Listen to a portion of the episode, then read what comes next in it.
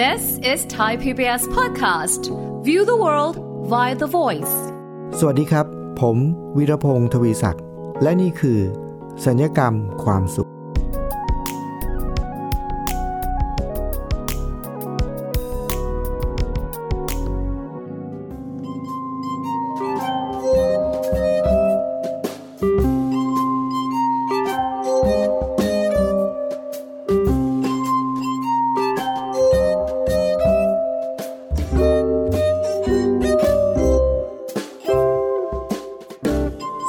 คุณผู้ฟัง ผมเป็นโรคซึมเศร้าครับอ๋อเดี๋ยวเดี๋ยวครับ คุณผู้ฟังครับ ผมต้องเคลียร์ก่อนนะครับ ที่พูดคำว่าผมเป็นโรคซึมเศร้าครับเนี่ยไม่ใช่หมายถึงว่าผมเป็นโรคซึมเศร้านะครับ แต่ว่าประโยคนี้เนี่ยที่ว่าผมเป็นโรคซึมเศร้าเนี่ยเป็นชื่อตอนของรายการสัญญกรรมความสุขในวันนี้ครับ ผมเป็นโรคซึมเศร้าเนี่ยเป็นประโยคที่มีคนคนหนึ่งเคยพูดกับผมครับ แล้วหลังจากที่ผมเคยได้ยินจากคนคนนี้แล้วเนี่ย วันนั้นเราได้มีการพูดคุยอะไรกันหลายอย่างนิดหน่อย แล้วเหตุการณ์ที่เกิดขึ้นในวันนั้นเนี่ย ผมก็ได้มีโอกาสเอาไปเล่าหรือว่าไปแบ่งปันให้กับอีกหลาย ๆ คนฟัง แล้วนี่เป็นที่มาของประโยคนี้เนี่ยทำให้มีคนมาพูดประโยคแบบนี้เนี่ยกับผมบ่อยขึ้นบ่อยขึ้นแล้วก็บ่อยขึ้น ผมอยากจะเล่าให้คุณผู้ฟังได้ฟังว่า เหตุการณ์วันแรกที่ผมได้ยินประโยคนี้จากคนคนนั้นเนี่ยเขาคือใครแล้วทำไมเขาถึงพูดแบบนี้กับผมนะครับ มีอยู่วันหนึ่งผมต้องเดินทางไปบรรยายที่ต่างจังหวัดนะครับ ในมหาวิทยาลัยแห่งหนึ่ง เพื่อเป็นการบรรยายปฐมนิเทศให้กับนักศึกษาทั้งมหาวิทยาลัยนะครับ ก็จำนวนเป็นพันนะครับ พอเราต้องไปบรรยายเนี่ยผมก็เดินทางไปดอนเมืองโดยนั่งแท็กซี่ไปนะครับ ผมเรียกแท็กซี่มารับที่บ้านตอนประมาณตีสามแท็กซี่เขาก็มารับที่บ้านตอนตีสามเสร็จแล้ว ระหว่างที่เดินทางเนี่ยแท็กซี่เขาก็ถามผมบอกว่า พี่พี่ไปไหนแต่เช้าครับเนี่ย ผมก็บอกเขาว่าอ๋อผมไปบรรยายในมหาวิทยาลัยนะครับ พอผมเล่าให้เขาฟังบอกเขาว่าจะไปบรรยายในมหาวิทยาลัยเนี่ย แท็กซี่เขาก็เรียกผมว่าอาจารย์นะครับเขาก็บอกผมว่า อาจารย์สอนวิชาอะไรครับเนี่ย ผมก็บอกเขาว่า ผมสอนวิชาพลังชีวิตนะครับแท็กซี่เขาก็สงสัยว่า มันมีวิชานี้ด้วยเหรอครับ พลังชีวิตมันเกี่ยวกับอะไรครับเนี่ย ผมก็จะเล่าให้เขาฟังย่อๆนะครับว่า วิชาพลังชีวิตเนี่ยก็คือเป็นวิชาที่ผมจะไปสอนให้เด็กๆในสมัยนี้เนี่ยนะครับ มีชีวิตอย่างมีความสุข มีพลังเห็นคุณค่าในตัวเอง มีความคิดสร้างสารรค์อะไรผมก็เล่าไปเรื่อยๆเนี่ยนะครับ แล้วก็เพราะว่าวิชานี้เนี่ยเป็นวิชาที่มุ่งเน้นให้เด็กเนี่ยมีชีวิตอย่างมีความสุขนะครับ แล้วก็มีเป้าหมายในชีวิตนะครับ พอผมเล่าไปสักระยะหนึ่งเรื่อย ๆ เนี่ย ผมจำได้ว่าตอนนั้นเนี่ยรถแท็กซี่เนี่ยวิ่งมาถึงถนนวิภาวดีรังสิตนะครับ ตรงช่วงวิภาวดีรังสิตที่ ตัดกับถนนแจ้งวัฒนะ ตรงต้นถนนแจ้งวัฒนะนะครับ ซึ่งตรงนั้นก็จะมีห้างใหญ่ ๆ อยู่ห้างหนึ่งนะคือ IT Square เนี่ยผมจำได้เลยว่ารถไปถึงตรง IT Square แล้วนะครับแท็กซี่เขาก็เงยหน้า หลังจากที่เขาฟังผมเล่าให้ฟังว่าผมไปสอนวิชานี้เกี่ยวกับอะไรเนี่ย ผมคิดว่าเขาคงประเมินแล้วว่า โอ้ ถ้าเราได้เรียนวิชานี้บ้างคงจะดีนะเนี่ย แล้วก็เขาคิดว่าวิชานี้เนี่ยน่าจะช่วยเขาได้เนี่ย หลังจากที่ประเมินอย่างนั้นแล้วเนี่ยเขาก็เลยเงยหน้าขึ้นมานะแล้วก็บอกผมบอกว่า อาจารย์ครับ ผมเป็นโรคซึมเศร้าครับ โอ้โห คุณผู้ฟังครับณวินาทีนั้นตอนที่ผมได้ยินคำพูดที่ว่า ผมเป็นโรคซึมเศร้าครับเนี่ย คือในใจผมคิดในใจว่า โอ้เราจะรอดไหมเนี่ยงานเข้าแล้วเนี่ย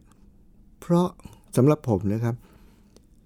เวลาที่มีใครสักคนหนึ่งมาบอกกับเราว่าเป็นโรคซึมเศร้าเนี่ยนั่นเป็นสัญญาณขอความช่วยเหลือนะครับ ปกติคนที่เป็นโรคซึมเศร้าทั่วไปเขาก็จะไม่ที่ไปบอกใครนะว่าผมว่าเขาเป็นโรคซึมเศร้านะครับก็จะไม่ไปยุ่งกับใครหรอก เพียงแต่ว่าถ้าเขาเปิดใจขนาดที่จะบอกใครสักคนหนึ่งเนี่ยว่าเขาเป็นโรคซึมเศร้าเนี่ยอันนั้นเป็นการส่งสัญญาณขอความช่วยเหลือครับ ซึ่ง วินาทีนั้นผมก็คิดว่ามันเป็น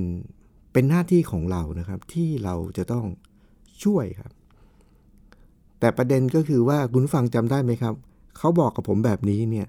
ตอนนั้นเนี่ยรถแท็กซี่เนี่ยวิ่งมาถึงตรงวิภาวดีตัดกับแจ้งวัฒนะก็คือตรงไอทีสแควร์นะครับ นั่นหมายความว่าอีกไม่น่าจะเกิน 10 นาทีนี้ก็จะถึงดอนเมืองแล้วนะครับ หมายความว่าผมมีเวลาประมาณ 10 นาทีครับ ในการที่จะหาทางช่วยคนคนหนึ่งที่ขอความช่วยเหลือครับ ซึ่งถ้ามองในแง่ของการที่เราจะช่วยหรือว่าจะรักษาคนเป็นโรคซึมเศร้านี่ครับถ้าเราไปคุยกับนักจิตวิทยาเนี่ย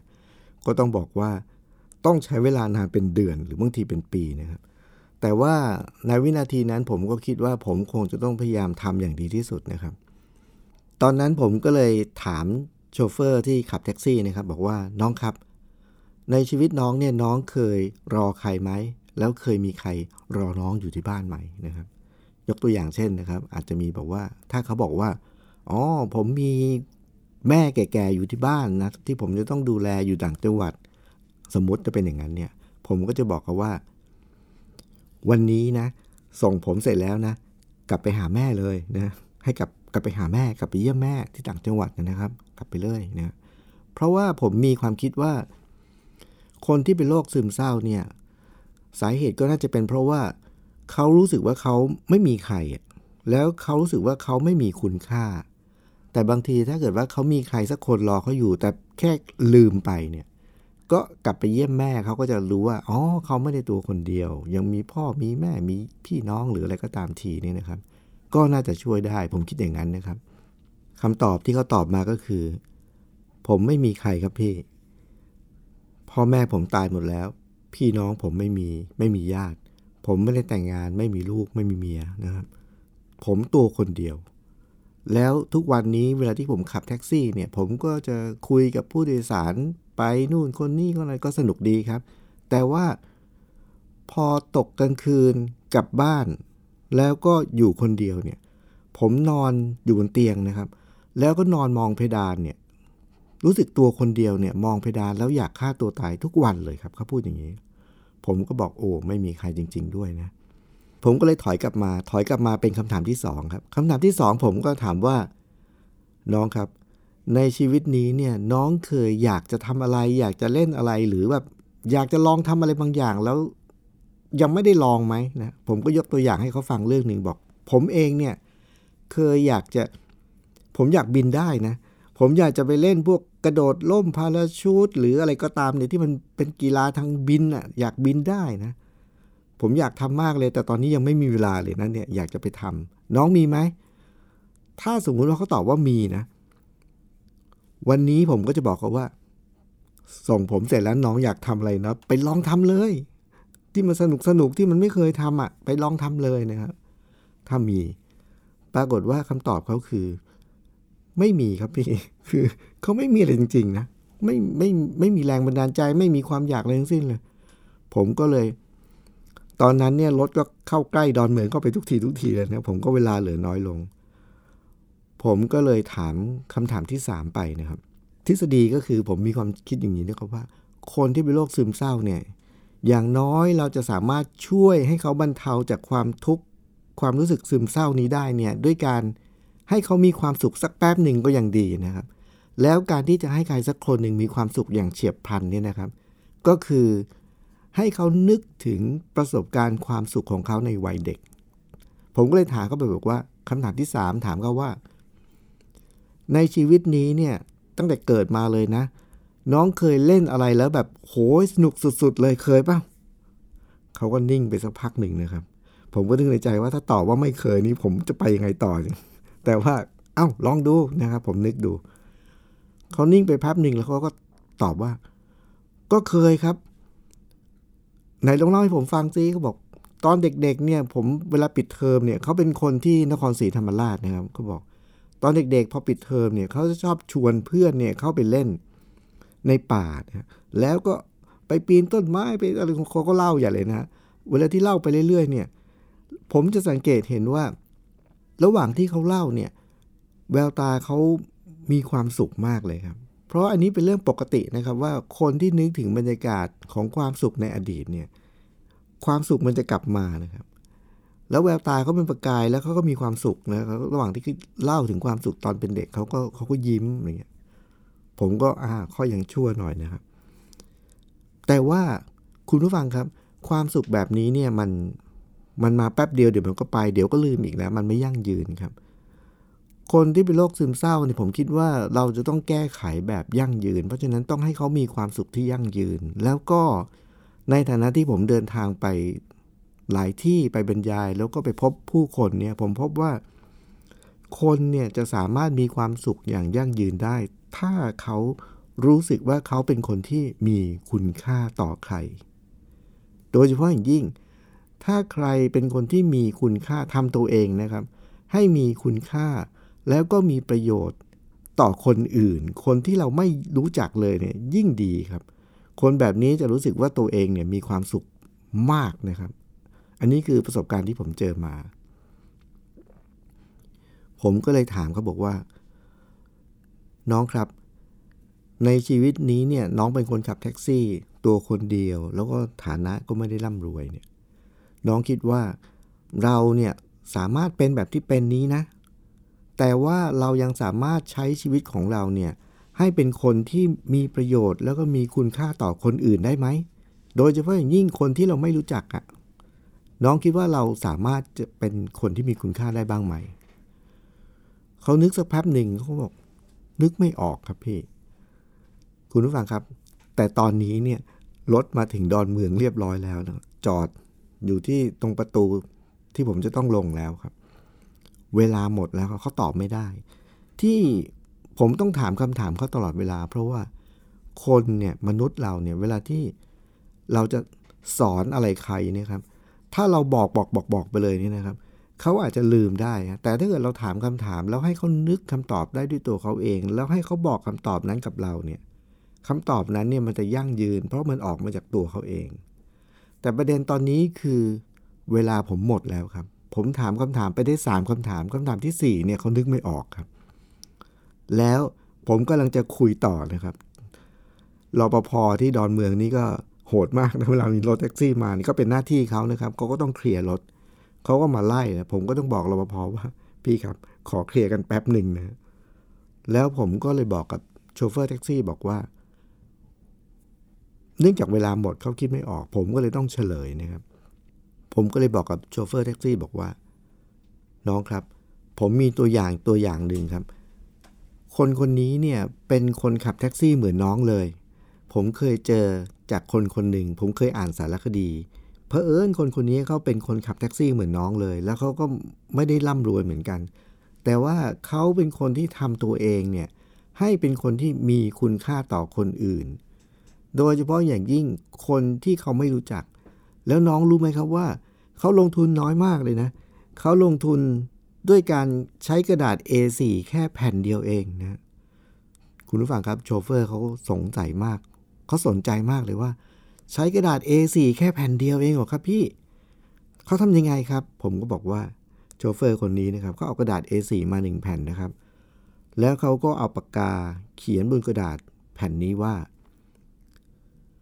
คนพิการขึ้นฟรีครับ แล้วเอากระดาษ A4 เนี่ยแปะไว้ที่กระจกหน้ารถ ผมเชื่อว่าคุณผู้ฟังน่าจะเคยเห็นสารคดีนี้ โชเฟอร์ขับแท็กซี่คนหนึ่งแปะไว้ที่กระจกรถตัวเองว่าคนพิการขึ้นฟรี ผมถามโชเฟอร์แท็กซี่วันนั้นว่า น้องคิดว่าคนคนนี้เนี่ยเวลาที่เขาขับรถไปในแต่ละวันเนี่ย น้องคิดว่าเขามีความสุขหรือเขามีความทุกข์คุณผู้ฟังเชื่อไหมครับว่า เขาไม่ตอบผมครับ แต่ตาเขาเป็นประกายแล้วเขาก็ยิ้มกว้างเลยครับ เหมือนกับพบหนทางเลยว่า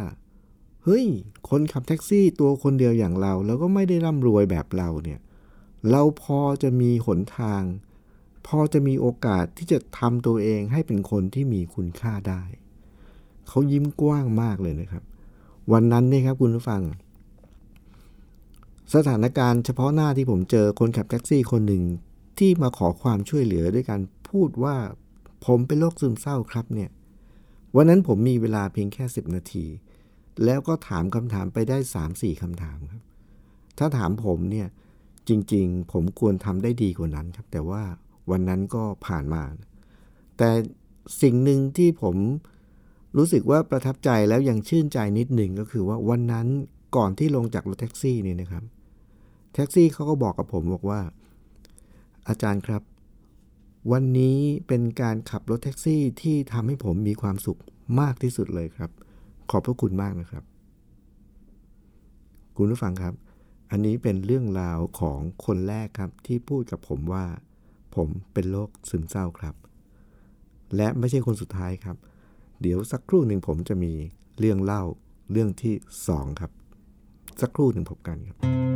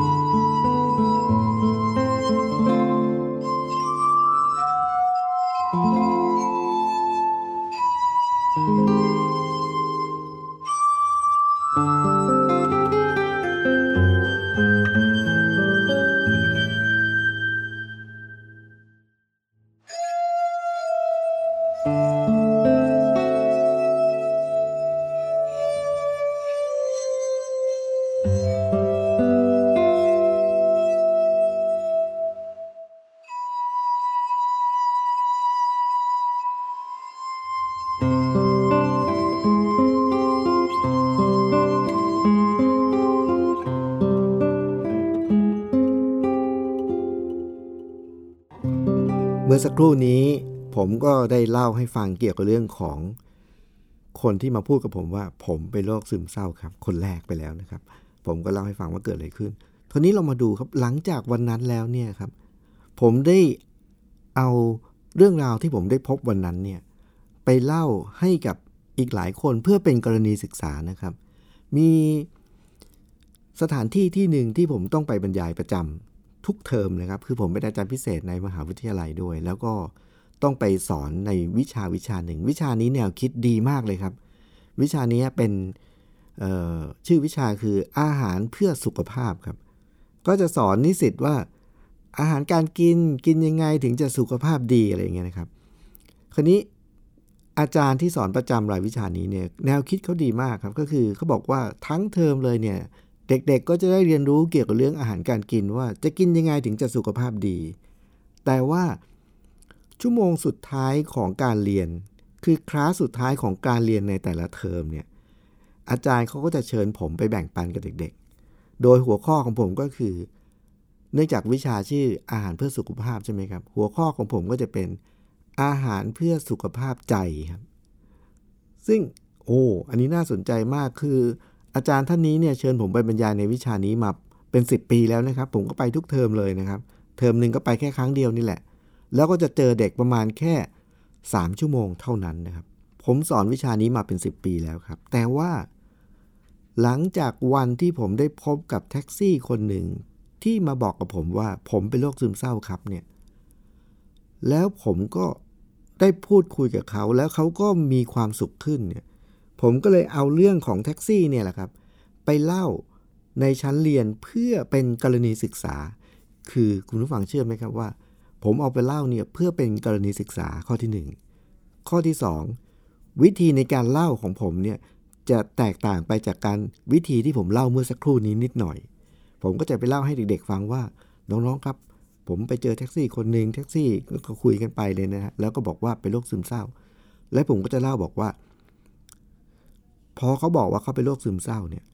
ผมก็เลยถามคำถามเขาไปสามคำถามครับ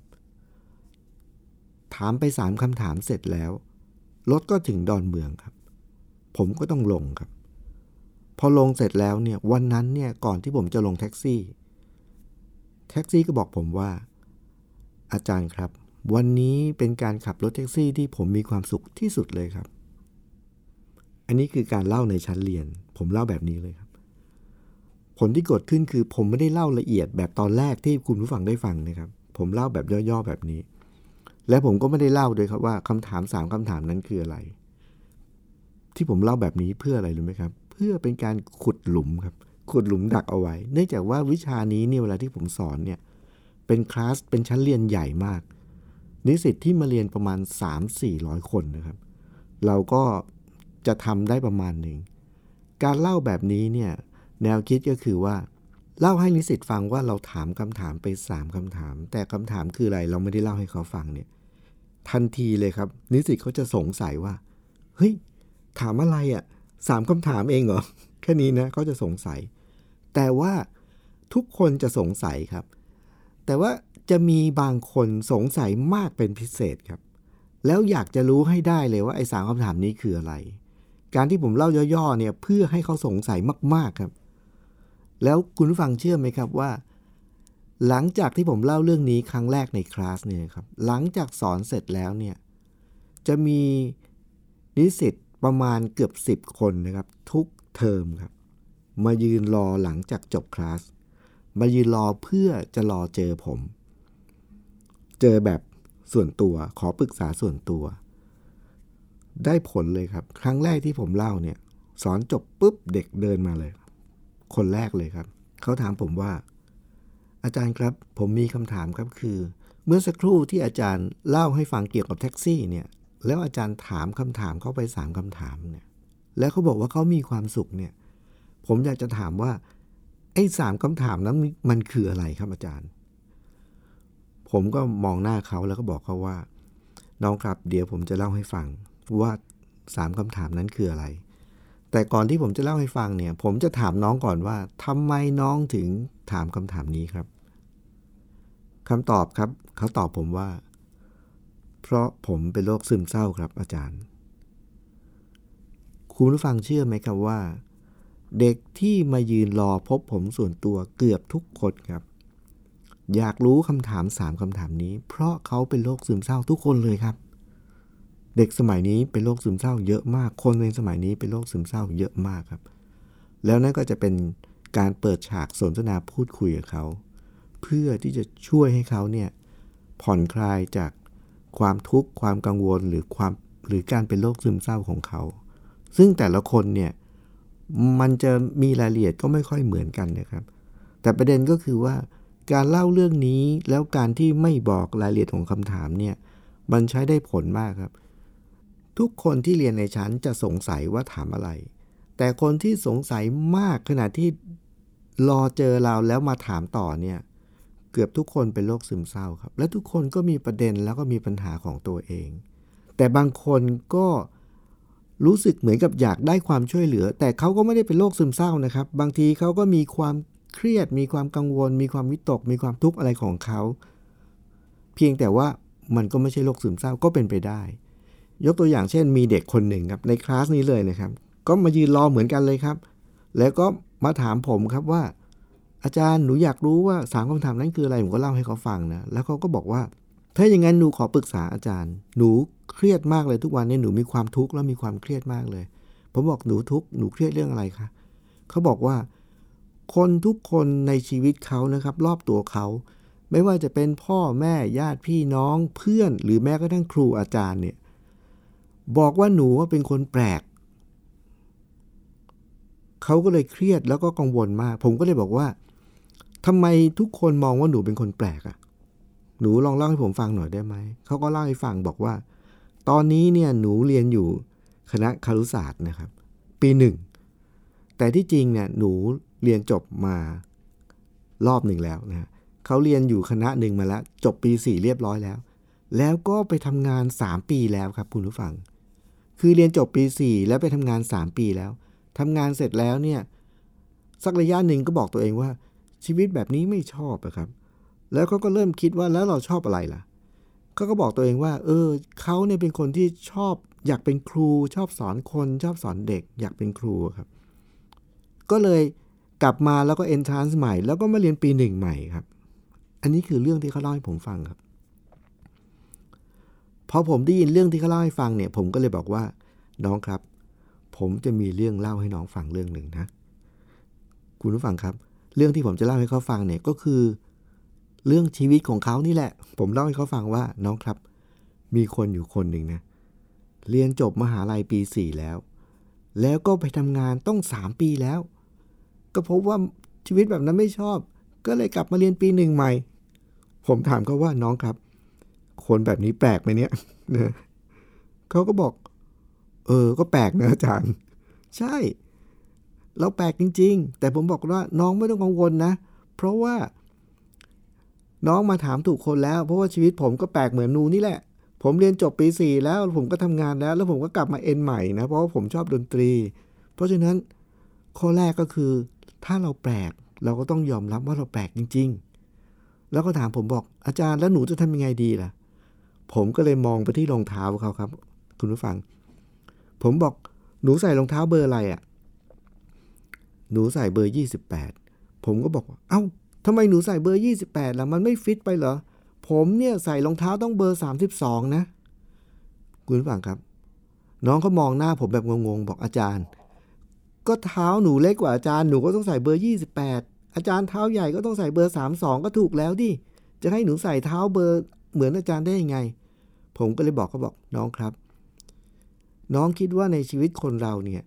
การเลือกรองเท้ากับการเลือกทางเดินของชีวิตเนี่ยอะไรสำคัญกว่ากัน เขาบอก เออ น่าจะเลือกทางเดินของชีวิตนะ ผมก็เลยบอกว่าน้องครับ ขนาดเรื่องรองเท้าเนี่ยมันไม่สำคัญเท่าไหร่เนี่ย เรายังไม่ต้องเหมือนใครเลย การที่เราจะใส่รองเท้าเบอร์ไหนมันก็ขึ้นอยู่กับว่าเราเนี่ยสบายเท้าขนาดไหน เราชอบสีไหนเราชอบแบบไหน เราก็ต้องเลือกของเราเอง ขนาดรองเท้าเรายังต้องเลือกเองไม่เหมือนใคร แล้วทางเดินชีวิตของเราเนี่ยมันต้องเหมือนใครไหมมันก็ต้องไม่ต้องเหมือนใคร มันก็ขึ้นอยู่กับว่าเราสบายของเรา เพราะฉะนั้นใครเขามองว่าเราแปลกก็เป็นเรื่องของเขา เราแปลกจริง เราก็ต้องยอมรับว่าเราแปลก แต่เราไม่เหมือนเขา เราก็ไม่ต้องเหมือนเขา เพราะรองเท้าเรายังไม่เหมือนเขาเลยนะครับ วันนั้นครับคุณผู้ฟังน้องคนนี้ ก็สวัสดีและเดินจากไปพร้อมกับรอยยิ้ม เพราะว่าเขาสามารถเข้าใจอะไรบางเรื่องในชีวิต คุณผู้ฟังครับ อันนี้ก็เป็นเรื่องราวที่ผมนำมาฝากในวันนี้นะครับ ว่าด้วยเรื่องของคนที่เป็นโรคซึมเศร้า ในรายการสัญญกรรมความสุข พบกับรายการสัญญกรรมความสุขได้ในตอนหน้านะครับ วันนี้ผมวีรพงศ์ทวีศักดิ์ต้องลาไปก่อนครับ สวัสดีครับ ติดตามรายการได้ที่ www.thaipbspodcast.com แอปพลิเคชัน Thai PBS Podcast หรือฟังผ่านแอปพลิเคชัน Podcast ของ iOS Google Podcast Android Podbean SoundCloud และ Spotify ติดตามความเคลื่อนไหวของรายการและแสดงความคิดเห็น โดยกดถูกใจที่ facebook.com/thaipbspodcast